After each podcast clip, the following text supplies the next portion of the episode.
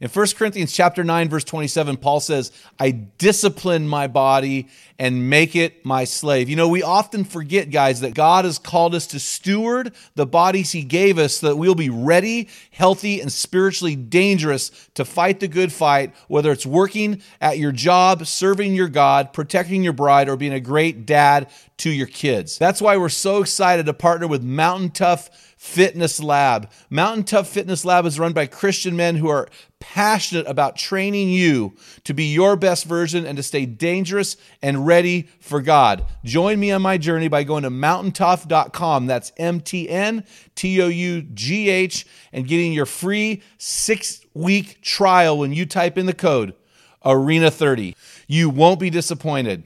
Stay dangerous. We are flawed. Uh, sometimes our message could be flawed, but God is not. And so if we have a misconception about God or because of past experiences, we have to just get past it and then relearn the heart of God. It's not the critic who counts, not the man who points out how the strong man stumbles or where the doer of deeds could have done them better.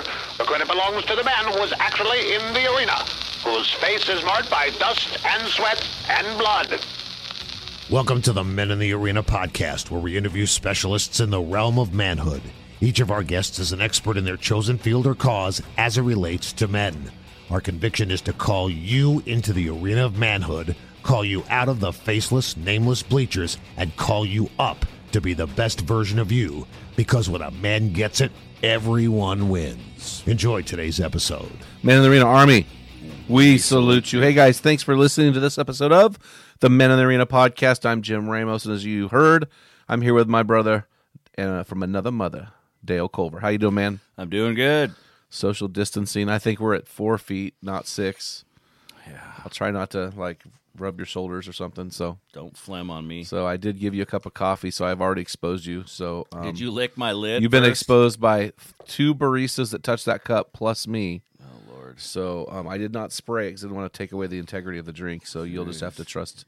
Killing me here a little bit. So hey, um, I'm really excited about today. This is a continuation about our with our podcast uh, on Arena Man Answers, and we've got uh, two guys that are very involved in our ministry.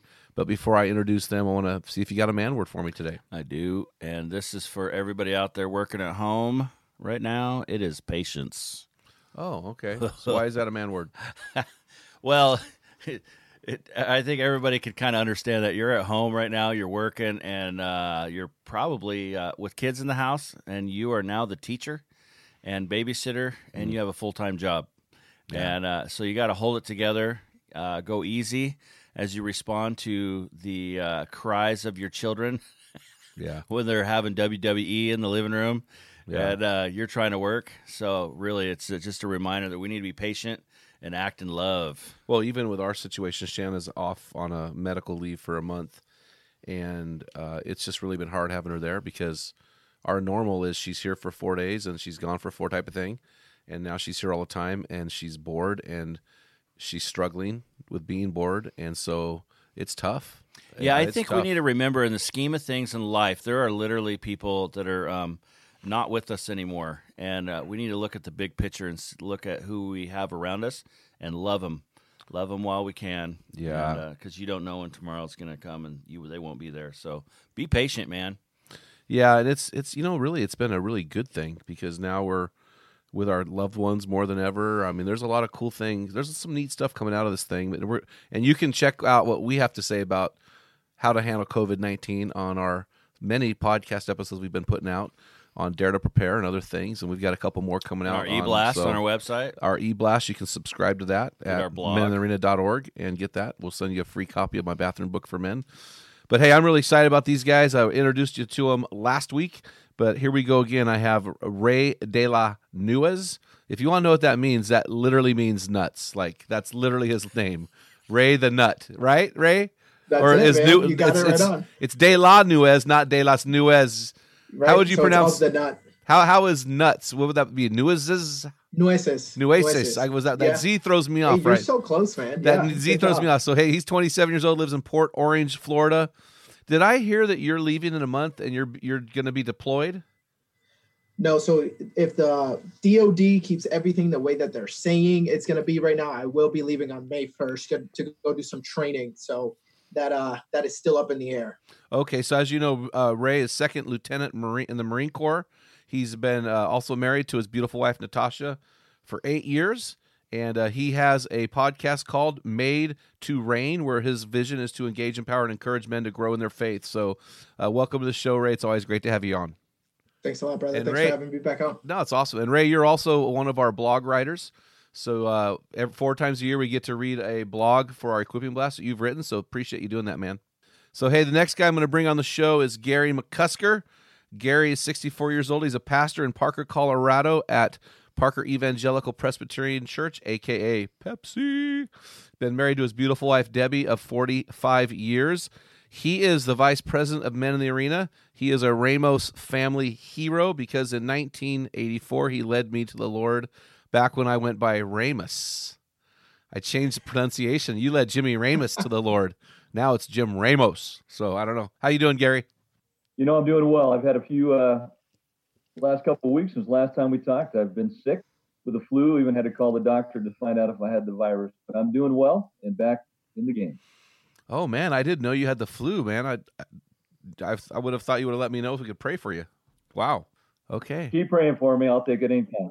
Oh man. Hey guys, hey, before we jump on here, I want to ask you both a question. Uh, what's your biggest challenge surrounding COVID nineteen uh, during this season? Uh, personally, what's your personal biggest challenge? The thing you're wrestling with, the thing you're struggling with the most? Right now, for me, it's staying focused on the family. So especially because the family now is all congested in the house. Um, and I'm taking this time to be real intent, wanting to be really intentional, but to stay focused on that task one hundred percent of the time, that looks very, very different uh, than, than it might look like on paper. So, I mean, you can only go through A B Cs and then teach your kids something before you're like, all right, kids, now I need to binge watch something. Well, yeah, you know, it's interesting, Ray. Our routines run very, very deep. And when we get out of those routines, it's really difficult to break them up. And uh, they just have such a power. And so appreciate you sharing that. So, Gary, how about you, man? What's your biggest challenge surrounding uh, COVID nineteen? You know, I think being the Care Ministries pastor and being who I am, I love people. And so not being able to have those face-to-face uh, coffee time chats, uh, meetings with the guys, you know, doing everything online. Uh, so, you know, I I think the power of touch is still important, but I think the power of listening and the power of uh, calling people and checking in and praying for them over the phone is it's just a different rhythm. And so just getting used to that and uh, as the new normal for a while. Well, you know, it's interesting, Gary. I don't know if it was you, but I know a couple guys in, in ministry inspired me. And so um, I've actually gone down. We have a church that averages about one seventy-five, two hundred on Sundays.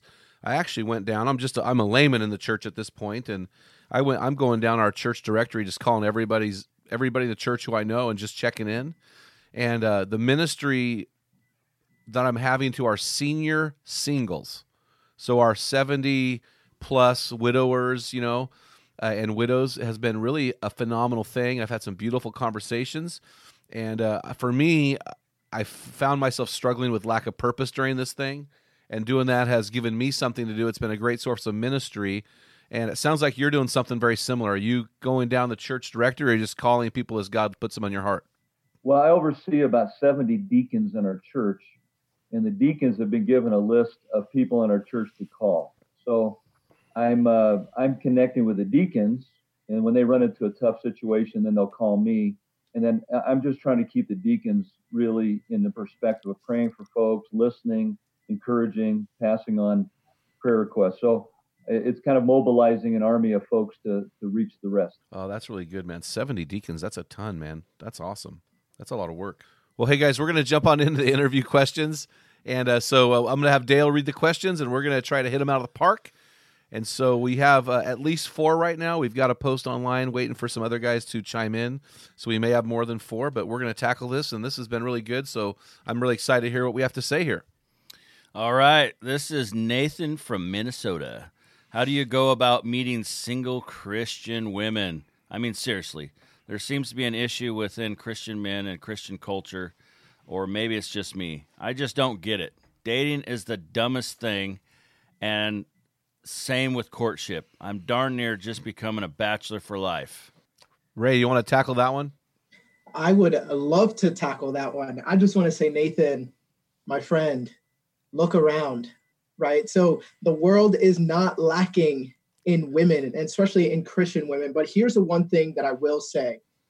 The world is lacking in Christian men, wait for it, Christian men who are passionately seeking the heart of God.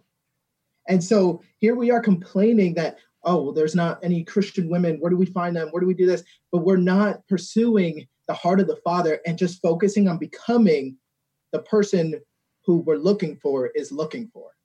And that's the one thing that changed it for me. Like, I literally had to focus on myself. And when I started to do that as a single man, it just, things started to line up. Actually, people saw that now I became a changed man. So they started to introduce me to the right person, who then became my wife and the mother of my three children.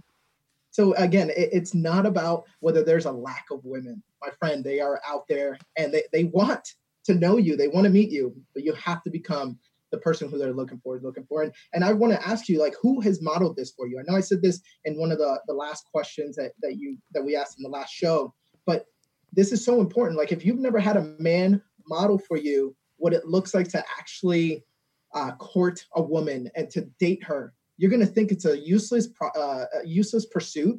Just give me the prize and, and just give me a woman that's going to cook for me. Right. But if you are actually shown that this is uh, uh, the pursuit of a woman, just like you pursue game and they're so, it's so passionate, just like you keep casting out there while you're fishing. And it's this passionate pursuit because you're there, you're hungry, you're, you're wanting to pursue for the sake of, of the adventure. Um, yeah, I just want to know that. And then lastly, and I want to hear what, what you have to say, what, what you think about it, Jim, but a woman wants to be shown that she's captivating. A woman wants to be shown that that she is worth it.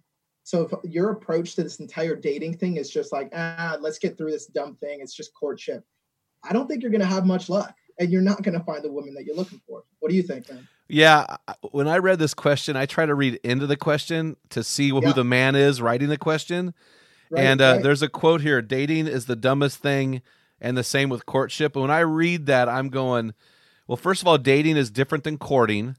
You know, courting, the end game is marriage. Dating, the end game is, there is no end game. Sex, fulfillment, personal fulfillment, narcissism, uh, you know, uh, hedonism. I don't know. But but when I read into this, I'm like, well, it's, are you all in with this thing, you know? And are you a dateable guy? You know, that's the thing. You said it right best, man.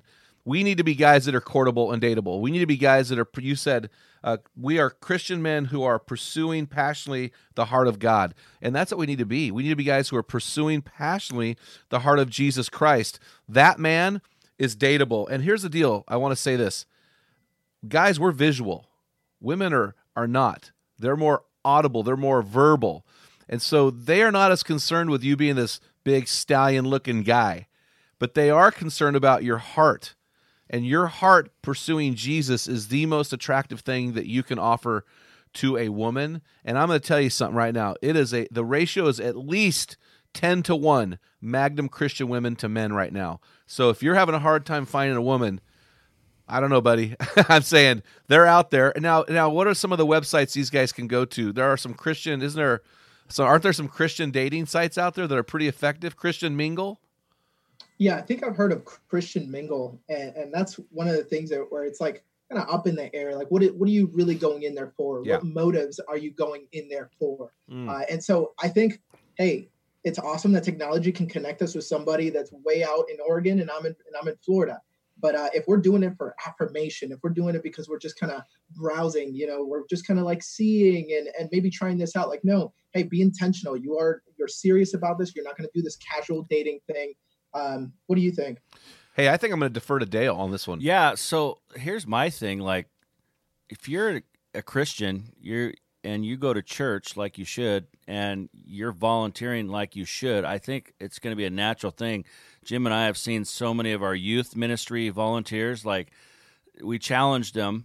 They started pursuing Christ. The women would see this in the guys and go, oh, that guy loves Jesus. Oh, he's hot, even though he wasn't. And, For sure. and then he would end up marrying some gorgeous woman, which he that he was way out of his league, but it was because he was so in love with Jesus. So my question is, Are you plugged into your local church, and are you serving? And I think that women, which like Jim said, there's it's ten to one ratio. There's a lot of awesome godly women out there and very few men that are running the race like the ladies are. So get involved, and uh, I think you'll see a difference. Yeah, I agree one hundred percent. And you're a, you're a man who has three daughters you're raising, so you get this. I'm looking for dudes that are worthy. Yeah. And it's just they're not there. Yeah, that's Jim, and I, I want to add this in there. I feel like, you know, this time is not coming for a while. I have one daughter. She's only three right now. But when she gets to the age, I see my interaction with this guy who's going to come in and try to court her. And I know the first question I'm going to ask him. I already know it. I've known it before she was even born. It was, when's the last time you watched porn? Oh, whoa. Yeah. I'll just go there, right? I'm going to go right to it. First of all, by jugular. Question, you're going to know a lot of things. Yeah. Go for the, right jugular. the jugular. Right. Kick them right where it hurts. A lot of things about me. Yeah. Yeah. First of all, I'm direct. I'm not going to B S with you.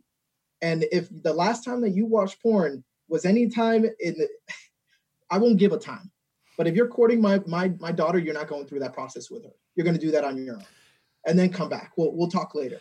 And I get, this isn't meant to be condemning. It's not meant to be shaming. That's not my personality. That's not who I am. But I do just want to be honest. I mean, let's let's get real. When's the last time you watched porn? Let's start there, and then you can start asking questions about Christian women who are out there today. Well, you brought something up that's interesting. So I'm going to call, challenge you a little bit. So let's right, say yeah. that guy goes, oh, I've never watched porn. Okay, I would rather, or let's say you have another guy that goes, you know what, I, I have to tell you I watched porn last week. I'm going to take the guy that watched porn last week every day of the week because he's the one that's not lying to you. I'd rather have a kid, not a young man, not lie to me than B S me and say, I never watch porn. Oh, really? Oh, really? And Fox News is true, you know, and C N N is fair. You know what I mean? Come on. You know what I'm saying? I'm just, I'm just saying, I'm just, I'm not, I'm just saying. So when you ask that question, just realize the answers you're going to get. Cause I love the question, right? But your answer, you might want to rethink the, the better answer. You're right. You're right. Actually, you're lie. right. So maybe maybe draw him in, get him to give me the truth, and, and yes. say, you know what? Okay, now uh, I'll, let me connect you with some guys. Or set him up. Set him up. Hey, I'm going to tell you something right now. I just, I'm mentoring a twenty-two-year-old youth pastor, and I told him this. I don't care what you ever say to me, but don't you dare ever lie to me. I can oh. handle the truth. I cannot handle you lying to me. So maybe you set the question up, bro. Maybe that's a great idea. I love that question, though. And good, then good. say, hand me your phone. Yeah, hand me your phone. Let me look at this stuff. All right, hey, let's move on to the next question. So we've had Gary silent for the last five minutes, and, and I've been saving Gary for this one. What do we got? All right, this is Aaron Fuller. Yes. Lives in uh, Missouri. Why is it so hard to get the church involved in the discipleship of men? Gary, I know you've been fighting this battle for many, many years. Uh, you've won some and you've lost some. So why don't you, as a pastor, share this uh, perspe- your perspective with with uh, Aaron? Yeah, this baffles me uh, because I, I believe that if a pastor is wise enough, um, you know, he one of the first things he's going to do is is call on his army of men to help lead the charge of love and servant leadership in his community. You know, that's going to impact marriages, that's going to impact families, but there's something in the D N A of a pastor that feels threatened when strong men are involved. And it it, it just, uh, it's like that the pastor loves being, like everybody, especially, you know, the, the female population emulates that pastor. And so they sometimes, they uh, you know, we, we hear that many pastors are narcissists. And and I, I, I think pastors are, uh, you know, what they need to do, the kind of things that they are called to uh, be a part of is is beyond the scope of what anybody really can comprehend. You know, I mean, they have to be astute theologically. They need to be, uh, you know, wise uh, governors of their communities. They've they've they've, they've got to be counselors. They got to be, you know, great expositors. All those things. There's a lot of expectations on them. And if they just realized, hey, I'm not gifted in certain areas, and I have other men who are, I can mobilize an army to really be the body of Christ. But there's something in there that is a threat to, to many pastors. And, uh, you know, the ones that really embrace it, man, I feel like their churches thrive. but there is something in there that I, I can't put my finger on it. So as I meet with pastors, I, I find out, are you would you like to have a strong men's ministry? And uh, they might give you the lip service, but they're not going to give you the support of it. That's my experience. I'm, I'm, I'm, I'm. That's one of my. I'm an ambassador as a pastor to other pastors. Hey, open the door. Let's get these guys connected. Let's get them involved. It will make a world of difference to your community. Hey, Gary, I got a question. So you said if a pastor is wise enough, he'll call on his army of men. And so I underlined the word wise enough, and I wrote the word biblical enough. You know, in the Bible, what is what what is the Bible as a pastor? You've been a pastor, you've been in ministry all your adult life. What does the Bible teach about God, men, and leadership versus God, women, and leadership? If you were going to design a church around the biblical model of equipping the saints, how would you design that model? Would you choose a, a, a and what, what I'm getting at here is a lot of models, especially the large church models, design around children and youth. How would you design your model as a biblical model based on how God uses his people in the Bible to build the kingdom? Well, the passage of Scripture, I mean, one of my favorite books of the Bible that I'm just I just finished uh, reading again was Joshua. And, you know, just the the commissioning of Moses to Joshua, and Joshua, you know, mobilizing his men, the men of valor, right, uh, to go, even though the odds were against them, and and how important it was for uh, Joshua to keep his faith strong, so that as the men looked at him, you know, they they had the power to to follow through. The other, you know, the uh, other places in Colossians and Ephesians, the household uh, codes of God, just talks about being a servant leader, you know, but you are to lead your family. You're to lead as Christ led the church. You're, uh, you know, are you willing to die for it? Do not, you know, parent, uh, dads, don't exasperate your children. Uh, um, be that leader that you're called to be. And, um, you know, I feel like that's just kind of a, uh, the mantle has been given to us. And and we empower our our wives, and we empower our children. If we don't do it, then they are they are working at a deficit. And so it's it's uh it's so critical that we, you know, as a pastor, you have to you have to model it yourself. And sometimes we as pastors kind of struggle with that. Yeah, that's really good. Well, you know, when I think, Gary, of Jesus and his model, and Robert E. Coleman's book, The Master Plan of Evangelism, is an excellent book. You know, Jesus' annual budget, if you, I, I have a seminar I do with the men's ministry leaders called Less Than one percent, and I have never run into a men's ministry so far in my ministry career where they've had more than a one, less than one percent, but more than a one percent budget. Usually it's less than, right, in the overall budget. And so when you look at Jesus and how he did ministry, he put one hundred percent of his budget into men. And he he changed the world. And I think there's something there. And if you look in the Bible, you know, the first the first human was a man. The the the the the the the, the man who the person who God used to bring the, the testament, the, the Old Testament down was a man, Moses. You know, all through the Bible, the disciples were men, the Messiah was a man, the prototype for Messiah was a man, David, uh, Jesus or God conquered the promised land with a man, Joshua. Over and over and over and over and over again, we see God using men. And uh, there's a reason for that. And, and so, Gary, back to the question. One of the things you and I have talked about just in our times together is that sometimes, you know, we talk about why are why are pastors intimidated? Why do pastors so often struggle with men? You know, and I know that when I was in high school, you targeted me, and you targeted me on purpose. And and the reason that you targeted me on purpose, and you targeted young men in your ministry. And there's a reason you targeted me as opposed to other young men. But some of those other young men that you did not target are in ministry now.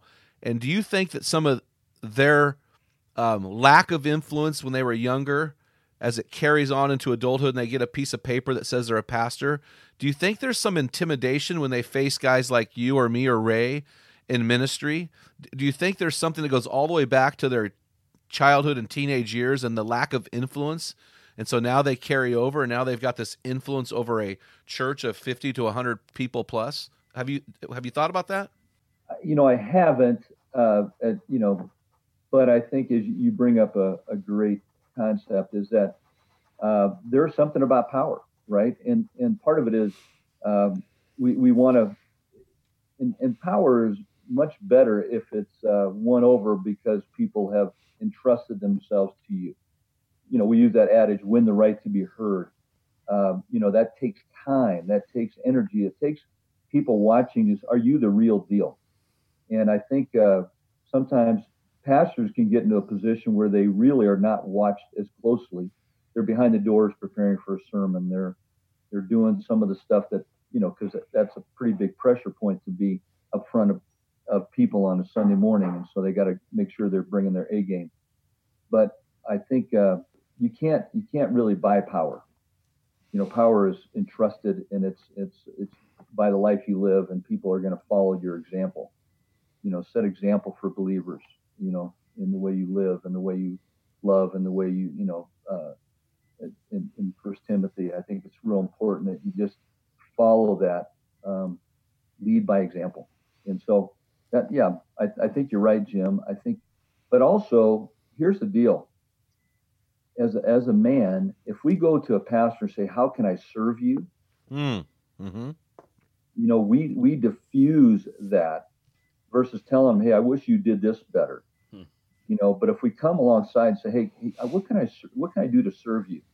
And then I have found that in any context with a leader, if you go that route, whether it's principal of a high school, uh, head coach of a, an athletic team, how can I serve you? Next thing you know, they're going, wait a minute, this guy's got my back. He he really wants me to succeed. And then all of a sudden, they they let you in.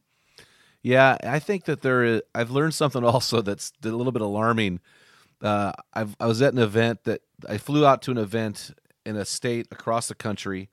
And when I landed, I was the keynote speaker. When I landed, I found the event was canceled. So I had to do a remote uh, uh, live stream message. But that event had uh, at least eight or nine other uh, speakers presenting different seminars and things. And I was quite personally appalled with some of the whining and complaining with these nationally known or nationally nationally recognized men's ministry leaders. And I have learned, I have seen this in a lot of guys also, that a lot of men's ministry leaders, uh, sadly, are some of the whiniest, complainiest guys on the planet too. And so if they would come at things not with, oh, my pastor's a this and that and that, and instead came at the pastor with, how can I serve you?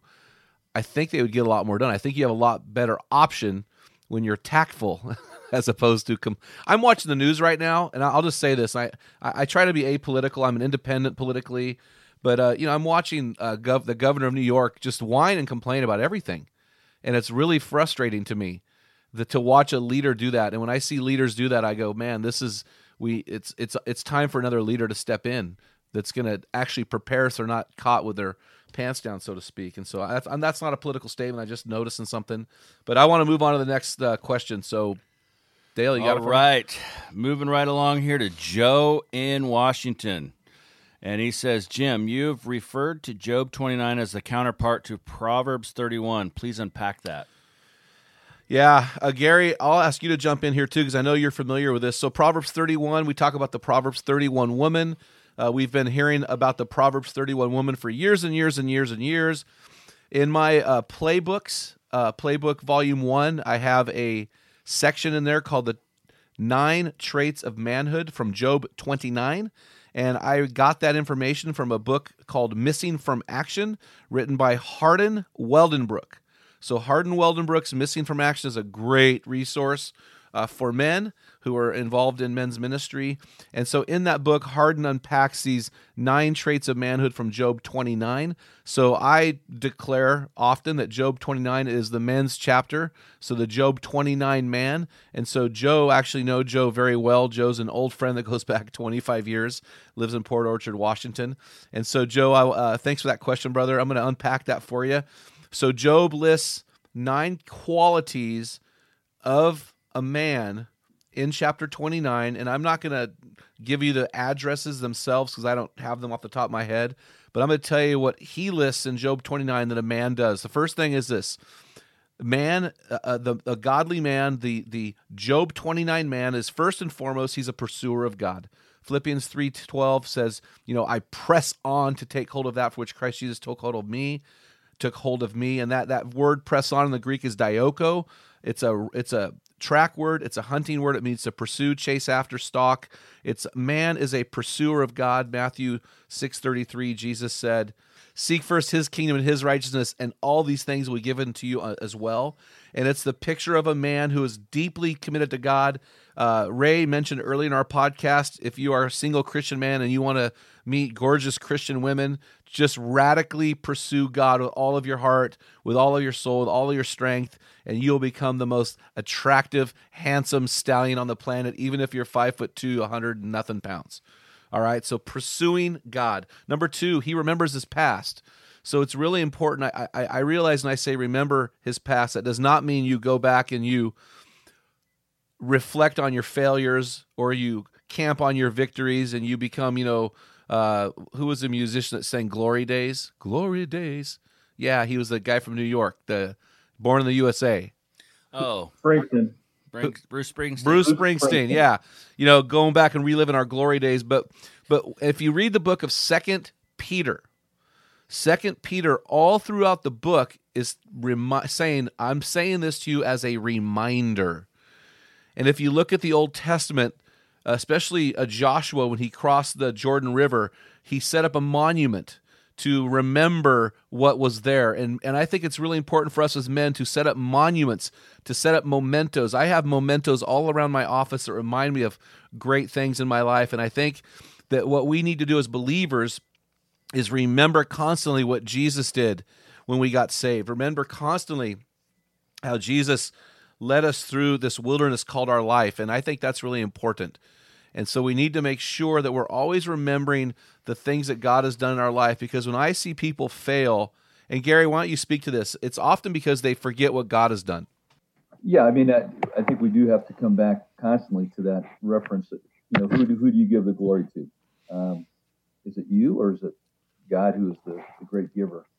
Um, I think also some of the things, um, you know, Joe, in this passage, it, it seems like I love those elements, and Jim, but you'll probably touch on them, is about us pursuing others who are in need. Yes. You know, the fatherless, the poor, the widow, the those who really need us to step into the gap and be the men that God's called us to be. So it's the need is great, but God is greater, and he wants to work in and through us to meet those needs. That's excellent, Gary. Thank you so much for elaborating. Hey, we're going to take a short break, you guys, and hear from our sponsor. We'll be right back at you.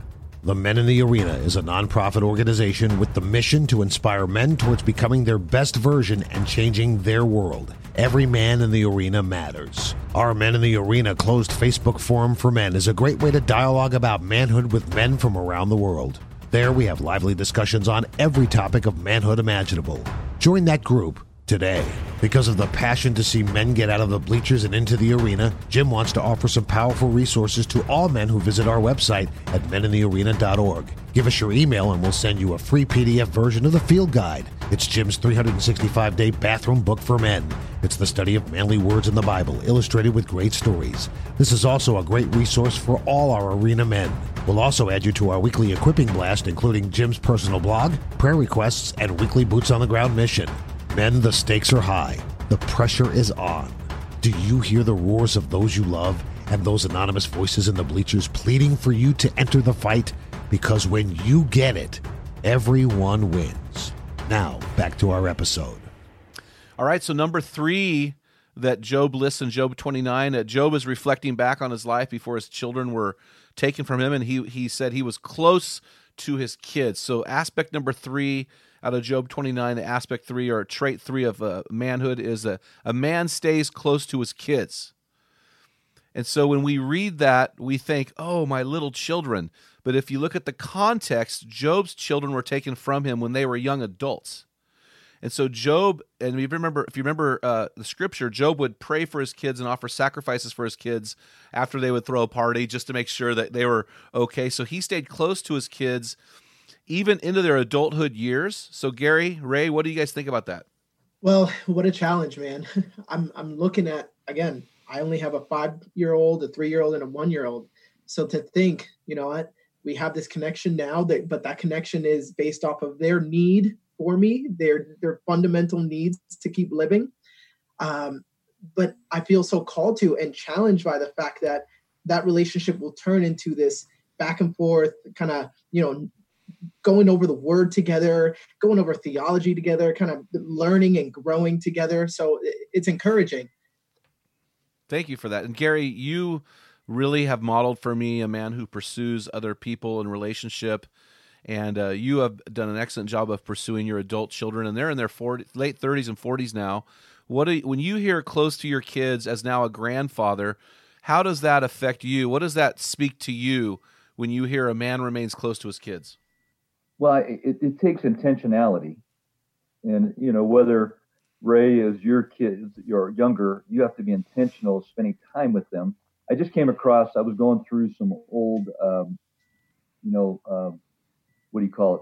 My, uh, I want to say diary, but you know, just, uh, journals. Uh, yeah. Journals. And, and I went back and I just, I was looking at when I was living in Germany, when my kids were your age, Ray, and I was saying, I need to have a date with each one of my children monthly, as an intentional time where I just get to know them and do things that they want to do and spend time, just them and me. And, and that, that's no different today.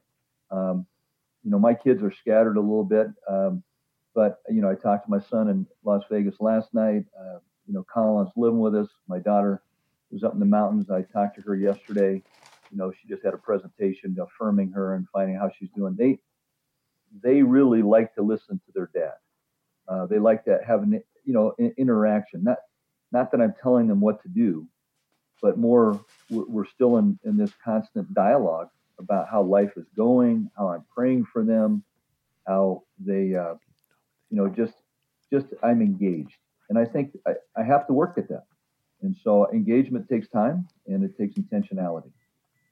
Hey guys. And so, so if you want to check this out further, we had two great podcast episodes that really dealt with dating your kids, hanging out with your kids and how to do that. Hal Perkins, episode number one ninety-nine, and Matt Friedman, episode two sixty-seven. Highly encourage you to go listen to those. It'll really help you to understand this staying close to your kids. So number seven, and uh, Ray, I'm going to have you tackle this. I think you've got some uh, firsthand knowledge of this. Number four, out of the nine traits of manhood found in Job twenty-nine, again, Job twenty-nine is a Proverbs thirty-one for men, is a father to the fatherless. And so I'll say this, I've had a couple kids live in my house that were my, my son's friends, probably at least two or three have lived in our house. But if I go back when my children had children, or my children were in the home, if I could do anything over again, I, I think I would do this one better, being a father to the fatherless. So Ray, I know you've got some experience here, so what do you have to say about this? Hey, there's deep passion here. Um, specifically because I uh, grew up without a dad. Uh, found out my dad actually lived just down the street from me. Actually, he worked down the street from me. And yet he still had a family at home. He did everything with his kids at home. And I was just kind of uh, another person carrying his D N A for a little while. At least that's how I felt. And yeah. uh, so I acted according to that, a, a fatherless kid. And, and I just want to maybe just touch on what that actually looks like. So uh, this is a true story. There was a reserve that was that. had elephants on it, and they outgrew the area. So they had to move them to a different area, right? So in order to move those elephants, they had to, I don't know, carry, U P S can't carry them. So try to sling load them or something with a helicopter. Well, the older elephants started to break those slings. So they thought, okay, we got the females over to the new area. Uh, let's take the young males. And that's what they did. They brought a young male over and they thought that was enough. Well, what ended up happening is that there was a spike in some violence Uh, with the elephants. It was some unnatural deaths uh, where other animals were dying, and people were like, well, what's going on? They start to look into this situation, and they saw, here's a young elephant who killed a rhinoceros, who killed a person, who killed a hunter. This is not normal behavior for an elephant. Well, why? Because you took a young elephant, you threw him amongst other women and with no role models and told them, hey, figure it out. And that's exactly what us men sometimes are like. We're big, Uh, just clumsy mammals walking through life without a role model and not really knowing the damage we're causing. And guess what? That problem was quickly fixed when they took a role model elephant, put him in the picture, and within weeks, it, it all stopped. They stopped stomping the, you know, the crops. They stopped killing people. They stopped killing the rhinos. And it just, that's the importance of having the man in the house. And I only see that now because it was a man who came into my life, a spiritual father who filled that void. Uh, and, and I'm so thankful for that. So I w- would encourage any listeners here is, who is that for you? And if it's no, if it's nobody, if you don't have one, you have the Men in the Arena. This platform is an amazing platform to be able to get on and just, just find somebody. Yeah. And I've never, we talked about this last week on our episode together, guys. I've never heard of an older guy turning down a younger guy when he's asked him to be a mentor. I've never heard of that. And the cool thing is the old guy rule, the old guys pay for it. So it's, it's great. So, hey, number five of our nine traits of manhood in Job twenty-nine is the enforcer of justice. Now, when you think of an enforcer of justice, what do you think, Gary? It's, it's someone who uh, does the right thing and uh, and models what it means to uh, stick up for those who are uh, the oppressed. Who are the oppressed in our culture, in your opinion? I mean, that's a wide, wide swath of folks. Yeah. But, uh, you know, it could be somebody of um, a diverse color or nationality. Uh, could be women. Could be men. Could be children. Uh, so, you know, I, you know, our, our brother Kai has gotten involved in, in that uh, whole idea of, of what's going on with, uh, uh, you know, being sexual uh, candidates or, or trade, you know, the things that are going on all across our, our nation. How are we stepping into the void and protecting those who need to be protected? Yeah, that's really good. Well, the, the Men in the Arena was founded based on seeing an injustice of children growing up without fathers, seeing men neglected in churches, you know, seeing church budgets go to uh, areas that biblically are not a priority over men. And so that was a, something that we've done. And th- there are there are some, it could be the guy coaching little kids in football or soccer because he realizes there's nobody out there and there's an injustice of there's no males out there to help him out. It can be, uh, like you said, uh, Gary, it's a wide swath of things. What we like to tell men is find the thing that wrecks you. What is your Popeye moment where you can't stand it anymore? And so get out. If uh, every Christian is a minister and every minister has a ministry, and if I am a Christian without a ministry, I would really challenge that man about his faith and why does he not have a cause that he is fighting for, or a hill to die on. So uh, Marines really love that hill to die on, don't they? Semper Fi. Hey, number uh, five, one, two, three, four, five. Number six, and Gary, I'm going to have you tackle this because I think you do this well, a man of godly compassion. So what is compassion, Gary, and and how is this a trait of manhood? It, it kind of lines up with the other things we've talked about. It's seeing people who are needing to be loved and needing to be cared for that are are neglected by others. And uh, so having that compassion on those who, uh, you know, stepping into that arena with folks who really need a touch from God. Um, and, and again, that, that varies every day. You can see that whether it's supermarket, uh, you can see it in, in the workplace, uh, you can see it in neighborhoods, uh, it's places, it's all around us. And I think right now we have a very, uh, a wide audience to, to minister to. Yeah, that's really good, man. And I, and I'll tell you what, I'll, I'll add this. I, I've realized something in the last three weeks as I've been going down my list and calling the people in our church, just saying hi to them. I have found, I, and most of the people in our church are, are people who live out in the country and they're living on property. And there are a dozen, two dozen men and women in our church that are widows and widowers. And when I call these people, isolation and loneliness is a huge issue. I had one guy, a good friend of mine, eighty-five years old, Phil. He said, "Jim, you just made my day.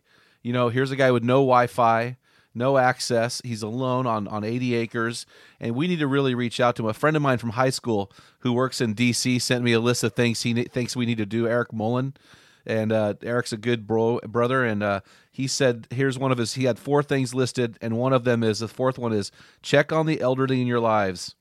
That's so important during this season. So to me, that's having godly compassion, realizing that we've got men and women who really need us. So number seven, and this one I think for men resonates.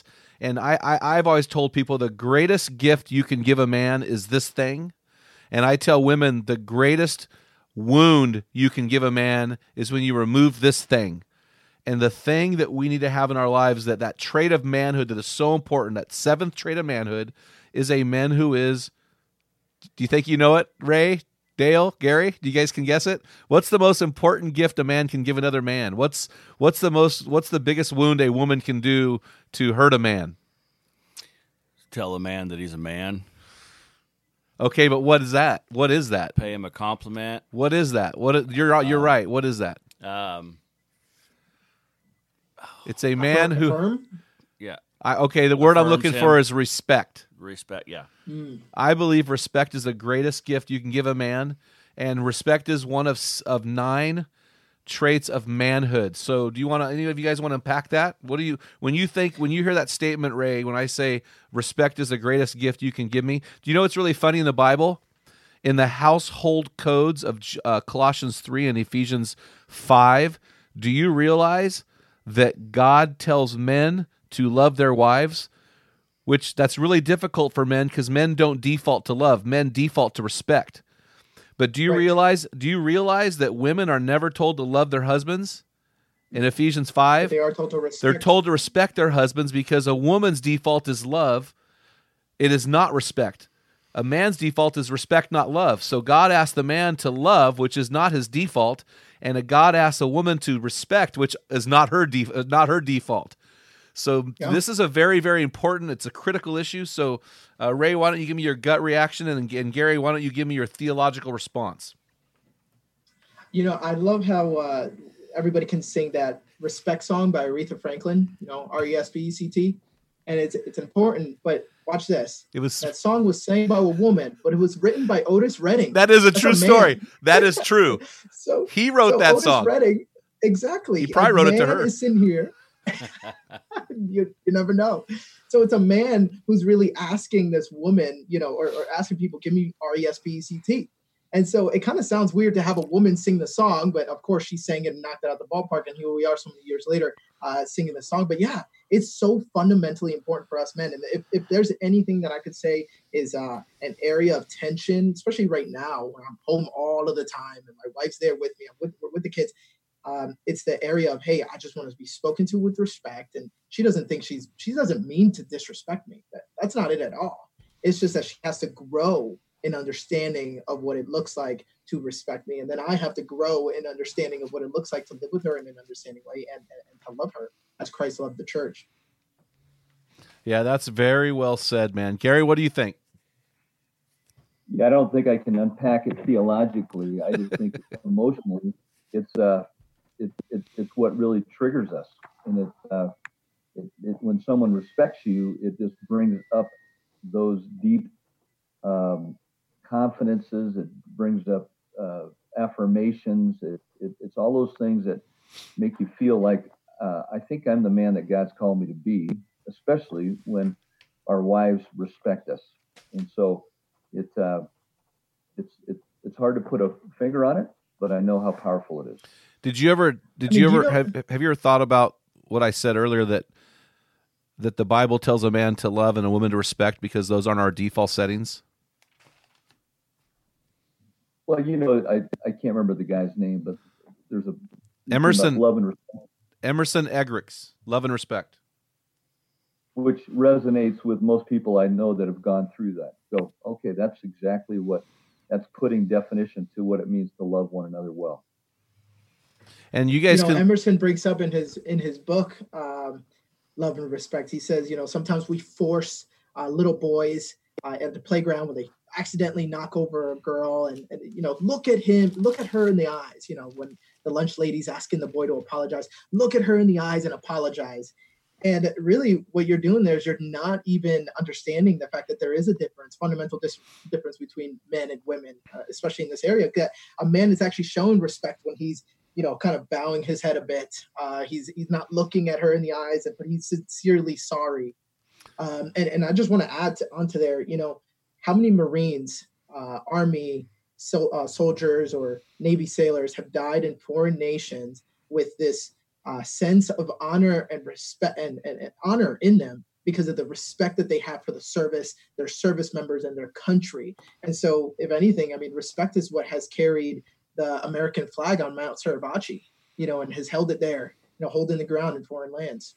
That's really good, man. And I actually have a, a new habit I've started in airports, which is on hold for a season. Whenever I see someone with a uniform, I walk over and thank them for their service. And that's a term of respect, right? And so um, I think that's really good. Hey, we had actually had Emerson Eggerichs on our podcast, episode two oh three. Guys, you need to look that up. That, that's a very, the book is about three hundred fifty pages, but it's very, very easy to read.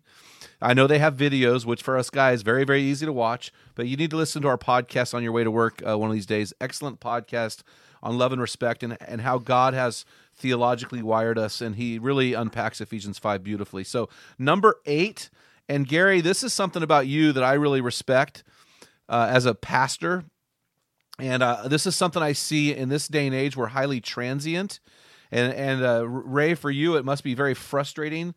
Because of your job, you're not able to do this the way you would like. But the number eight out of nine traits of manhood from Job twenty-nine are deep roots in his community. And I think we need this more than we ever have. Gary, you know, you spent your first five or so years in ministry, you know, in the town you went to college in. That's where you led me to Christ. You moved away for Germany. You're there in Germany for over nine years, and then you've been back in Colorado for gosh, Gary, it's got to be twenty-five years doing ministry in one church. And so this this concept of deep roots in the community, I'm going to have both of you address it because, Ray, because of your Marine career, this must be a struggle for you, and I want you to address that part of it. And Gary, will you address deep roots and why it's so important for a man to dig deep roots in his community? Why that is an actual aspect, that's a trait of manhood. You know, there's this aspect of Marines coming together that it doesn't really take much to get uh, that fire kindled, to get it really, uh, you know, burning hot. And that is true. So, I mean, I can go from one place to another and it feels like home quickly, but there's always been this burning desire inside of me to have a city that I am, uh, that I'm representing, a city that I want to see change, a city where I want to pour into. And so, yeah, th- it's extremely tough for us guys in the military that even when we build uh, foundations in different places, knowing, starting off right from the beginning, time's ticking, I'm only here for two years, eleven months, and twenty-nine days. So I'm always, I always have that awareness. And just to prove that point, I moved into a house with the knowing I'm going to move out of it, and I never painted. Well, I stayed there a little bit longer than I thought, but by that time, I was like, well, we're leaving in six months. And before you know it, the house was all white walls because we decided never to paint, you know, just because of that. Well, you made a comment, and I, and I know that you aren't this man because I know you well enough, but I want to I want to just make a comment about something you said. You said it doesn't take long for a Marine to get the fire hot. I would also add, it doesn't take long for me to put a bunch of light uh, matches to a newspaper and get that hot real fast. The problem with a hot, fast fire is it burns down just as quick. And I, I have a phrase I use all the time about men like that, and I call them what, Dale? Paper fire. Paper fires. That is not so manhood. Good. So the struggle with, them, with your career is you're frustrated because you're not a paper fire man, but you're in a situation where you have to be a paper fire, but it's not your character. So that's really one hundred percent difficult. But a lot of men that we run across are paper fires. They come on strong, they come on hot, they get instant power, and uh, they they die out and move on just as quick. And I'm always very cautious about men who want power fast and uh, make a great first impression, because what I'm after is a lasting impression. And Gary, I know you've seen that. Can you address this deep roots concept? Yeah, I, I would go with uh, two concepts. One is bloom where you're planted. Yes. So that goes back to, Ray, where you're at, you know, wherever you're at for however long you, you bloom. But there's something about, for Deb and I, being here for over twenty-five years now in Parker, Colorado, in the same house, same church.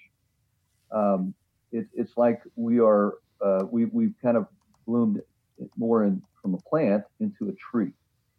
You know, we're, our roots have gone deep. People have watched us go through different seasons of our lives, raising kids at different places. And I think um, it's a witness to the Lord because of the faithfulness of God. We've been faithful to each other and to our children and to our community. So all of a sudden there's stability. And, and there's something about that. When people go, okay, I've seen Gary in this environment, that environment, that environment, therefore I'm going to trust him. And it goes back to that respect aspect.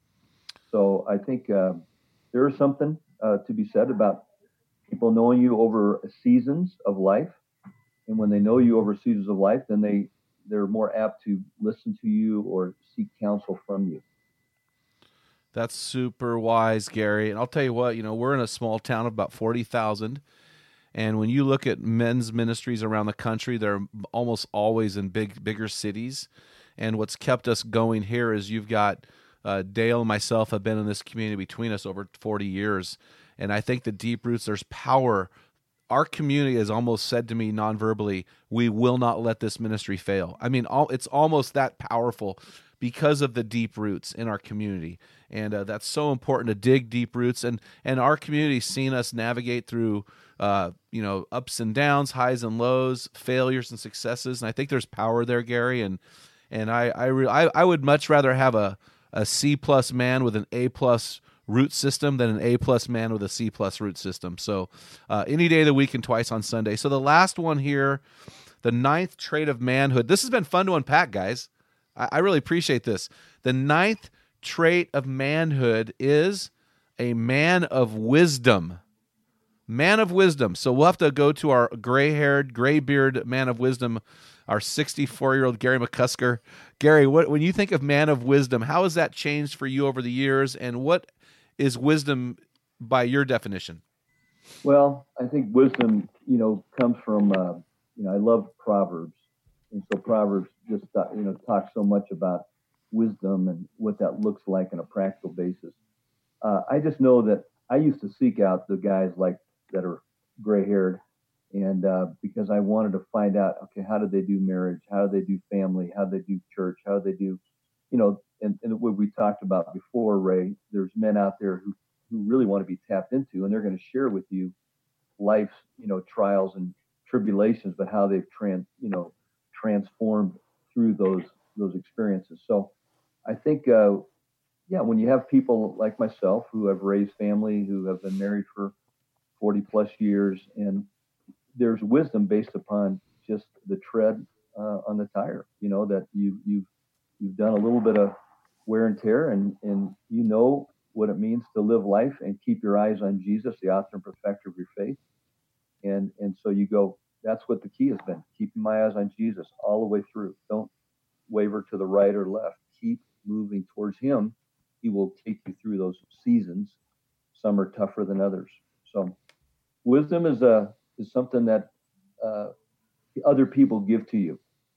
You know, oh. It's not something that it's, it's, you know what I mean? You, you gain it, but people will say that's a wise man. If you say I'm a wise man, then you're really a foolish one. Well, I'm thinking of this country song that's heresy. It's theologically uh, inaccurate. It says, how can I be old and wise if I'm not young and crazy? And I'm like, that's the dumbest song I've ever heard in my life. That's that is what idiots are made of. That's the song of fools. You you you become old and wise by listening to older, wiser men, not by being stupid. You know, I, hey, if you had your first four marriages fail and you come to me with your wisdom, I don't want to hear it. I want to hear a guy who's loved one woman for thirty years. And so I define wisdom, Gary. Tell me if this is right. I, I believe wisdom is utilitarian. It's it's the flesh on the bones. It's it's it's basic. It's it's brute force. It's it's this it's this fleshy thing. It ain't pretty. Wisdom is utilitarian. I define wisdom as knowledge in action. I know some of the most knowledgeable people I know are are are fully blown drug addicts and alcoholics. They know, some of those people know a lot, but they're in deep bondage, right? And so to me, when I think of wisdom, I think of it's knowledge put into practice. So it's not just knowledge. It's so when, when Gary talks about wisdom, he's saying somebody who has put into practice. Now there is an aspect, I, I do admit there is an aspect of wisdom that is, I've had a failed experience that I want to pass on to you. That, that is there, but it is really knowledge put in. So I, when I receive, Gary, you said that wisdom is given. It's, it's, I mean, if somebody says that's a wise person, if I tell, if I say I'm a wise person, then I'm really, you know, that's not something that I can say of myself. Yes. Yeah, so you give me your wisdom. So Gary can give me his successes and his failures, right? He gives me his experience. He gives me that. And then how I apply it is either wise or foolish. If I take his wisdom and don't apply it, I'm foolish. If I take his wisdom and apply it, now that is wisdom. It's knowledge applied. Thoughts, Ray? Yeah, that's a really good point, because if you look at Alexa, who is seems to know everything that I ask her, but then I tell her, Alexa, praise the Almighty God. Guess what she doesn't do? She can't praise. She says, I'm sorry, I don't know that one.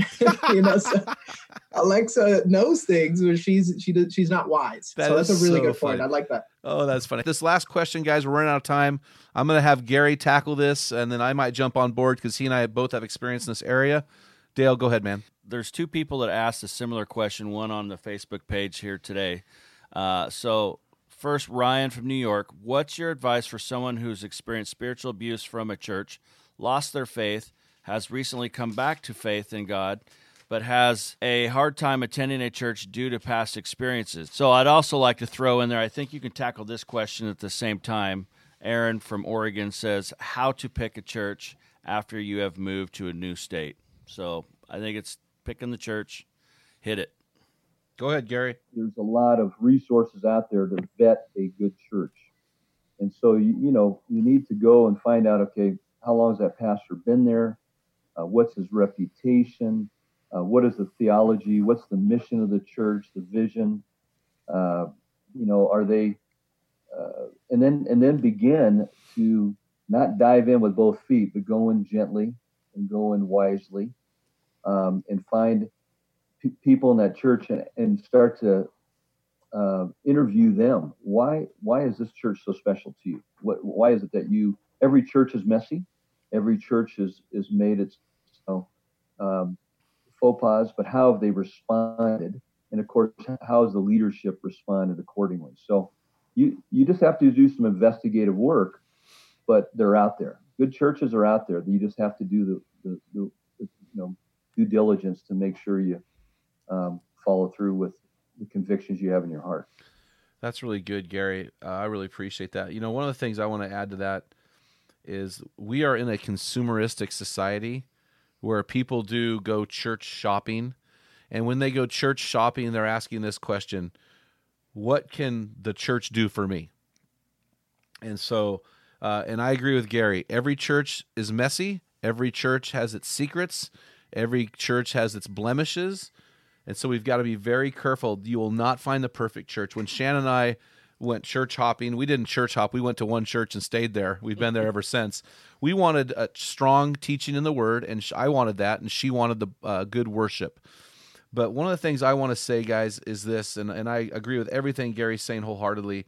I would just add a question that Gary has already already added this question early in the podcast.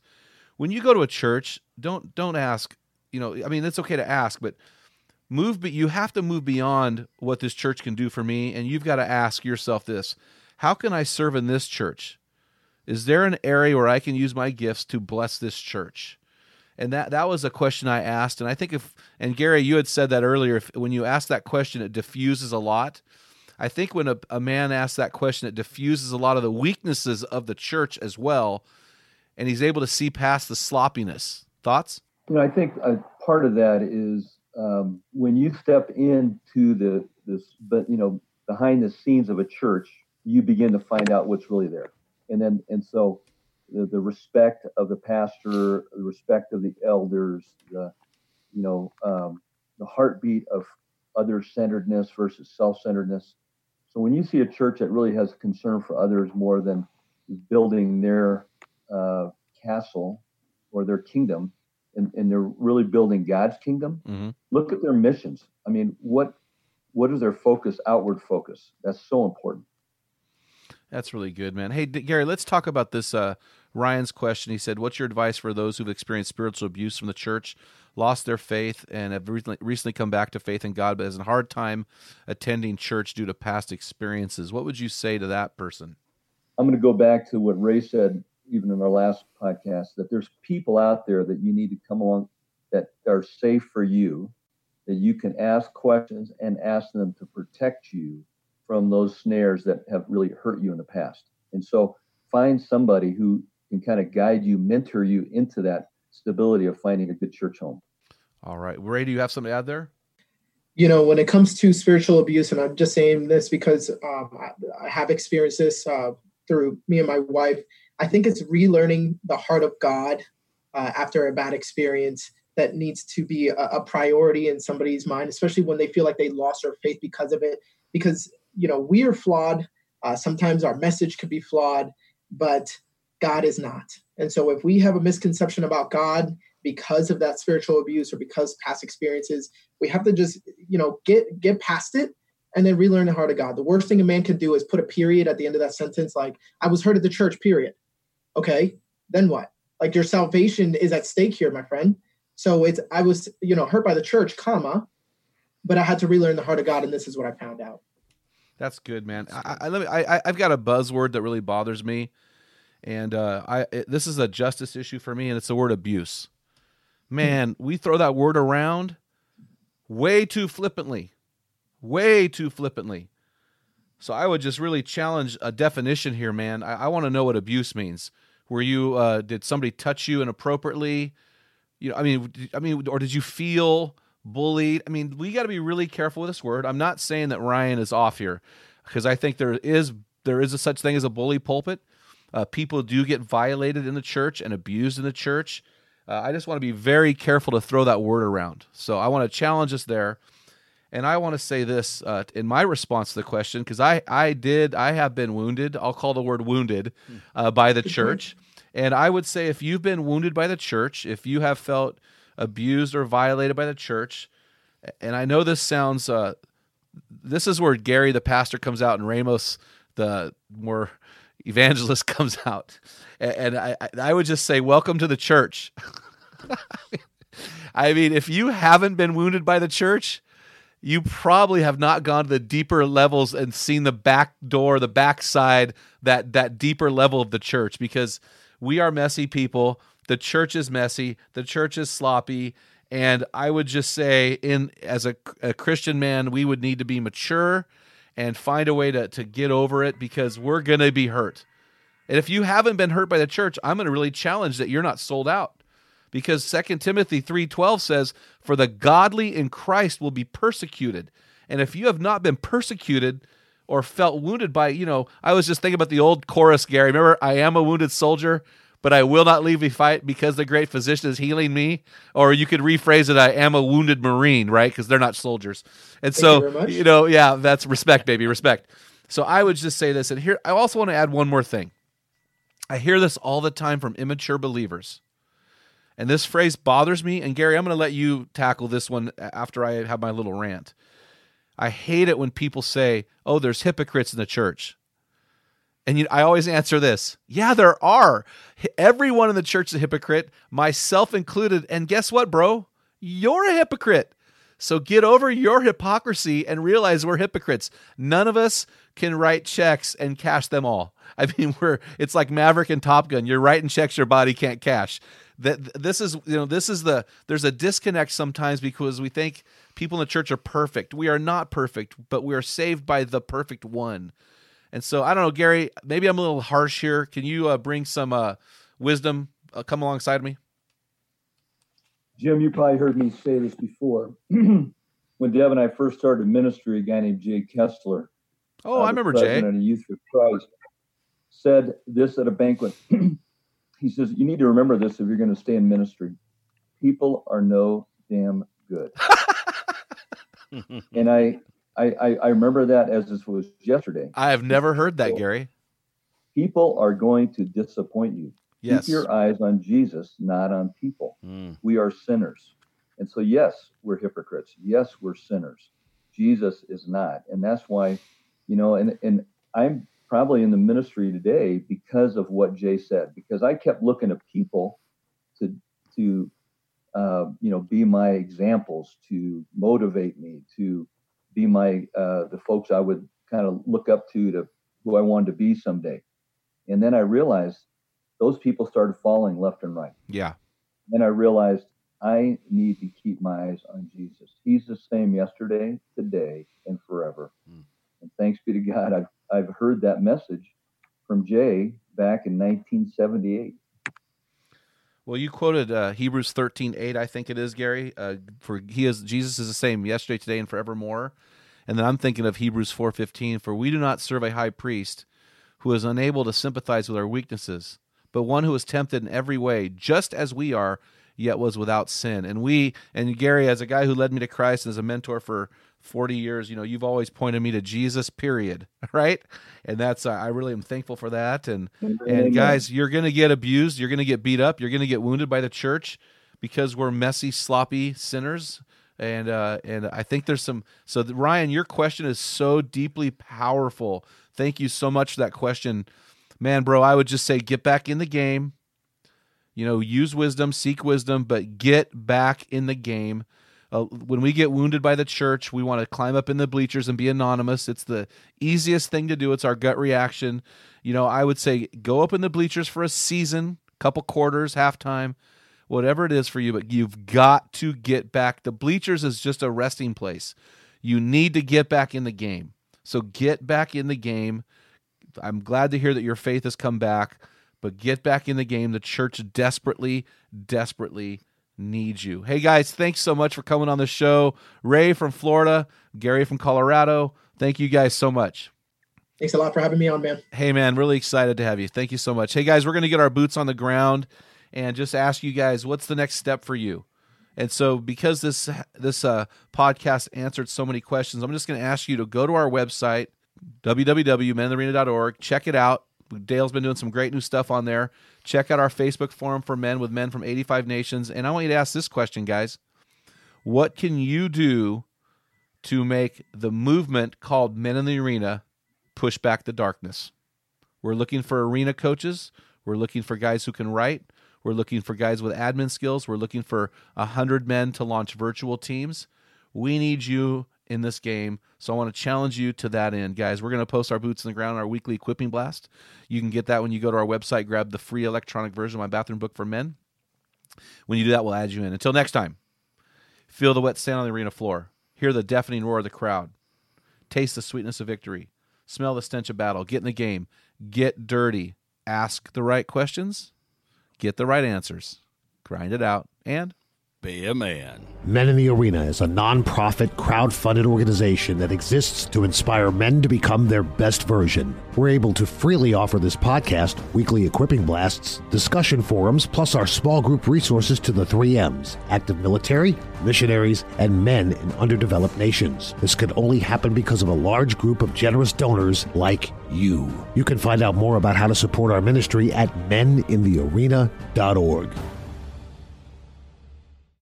What type of dad are you? Guys, in my thirty-five years of ministry, I've noticed that guys basically fall into two categories. And in those categories, there are four types of dad or four phases that you pass through as a dad. We just dropped an amazing quiz to help you discover what type of dad you are. Find out what type of father you are and get our custom resources fit to meet the needs and the questions you are asking. Head on over to men in the arena dot org. Join twenty thousand men from around the world and find out the type of dad you are.